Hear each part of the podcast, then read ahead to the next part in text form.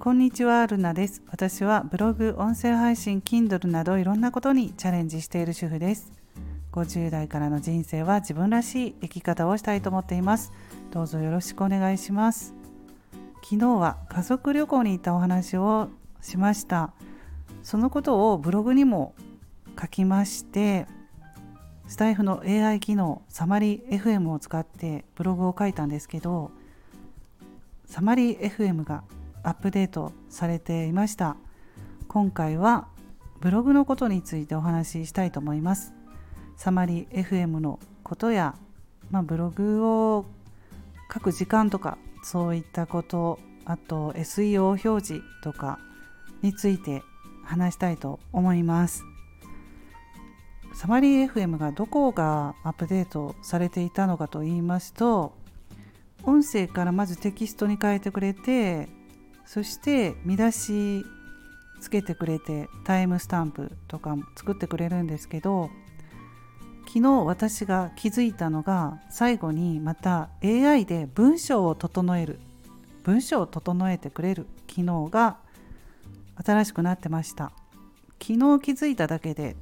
もっと早くにアップデートされていたのかもしれませんけれどもちょっとその辺の詳しいことはわからないんですけれどもとにかく新しくなってたんですね。これでまた時間が短縮されますし魅力ある文章に変えてくれる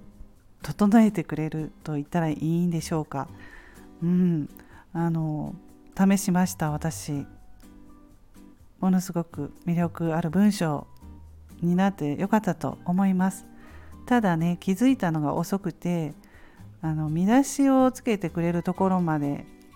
そこまでを私は使ってブログ書いたので最後に新しくなってることを後から気がつきました。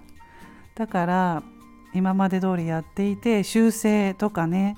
話したことをテキストにしたらそのままね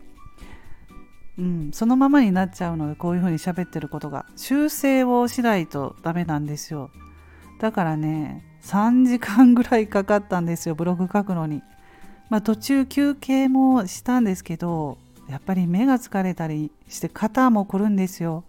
ちょっと体調不良になるので気をつけたい。無理はできないんですけれどもアラフィフ世代なので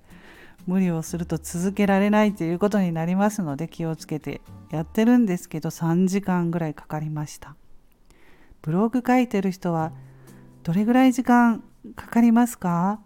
私はあのね Google 検索の上位を狙って書く時もあるんですよ。全然考えない時もありますけど。でその Google 検索検索をねまあしてネットで検索した時に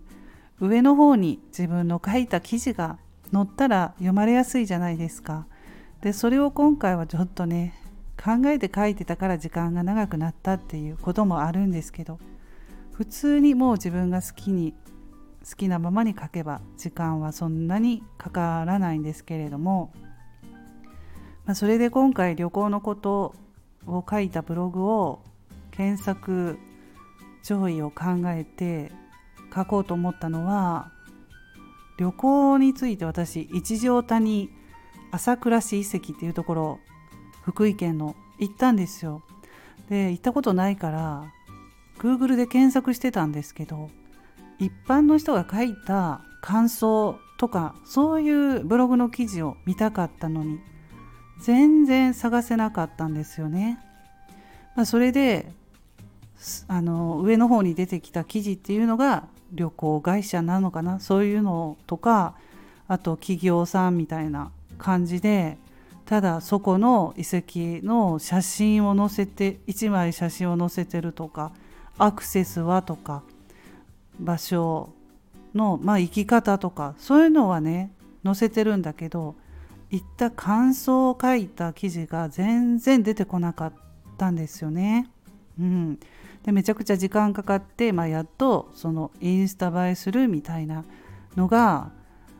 うん、たまたま出てきて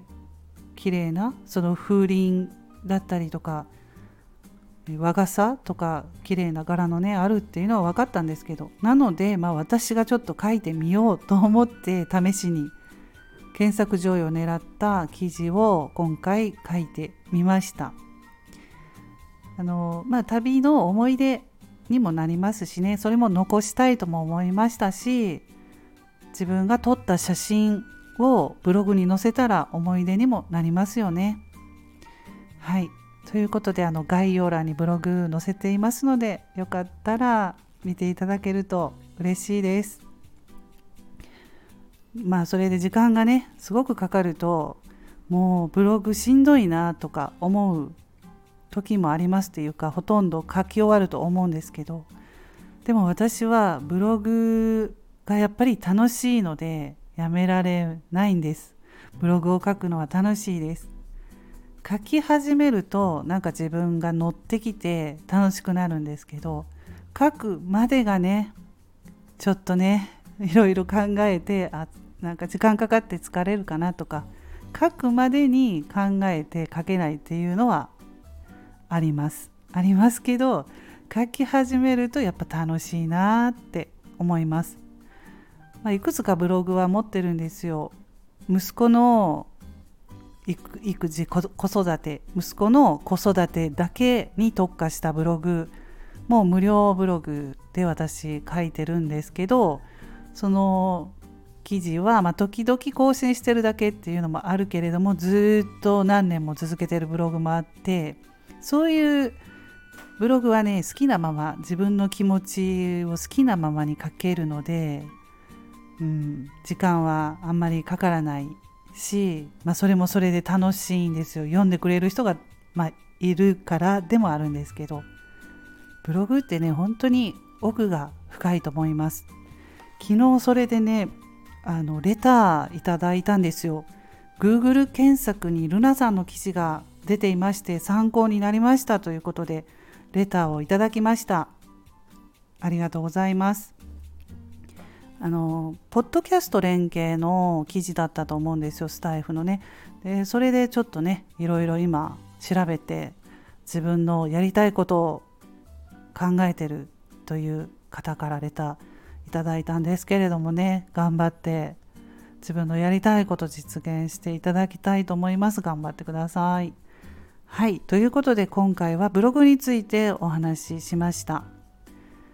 それでは今日も素敵な一日をお過ごしくださいませ。また次回の配信でお会いしましょう。ルナでした。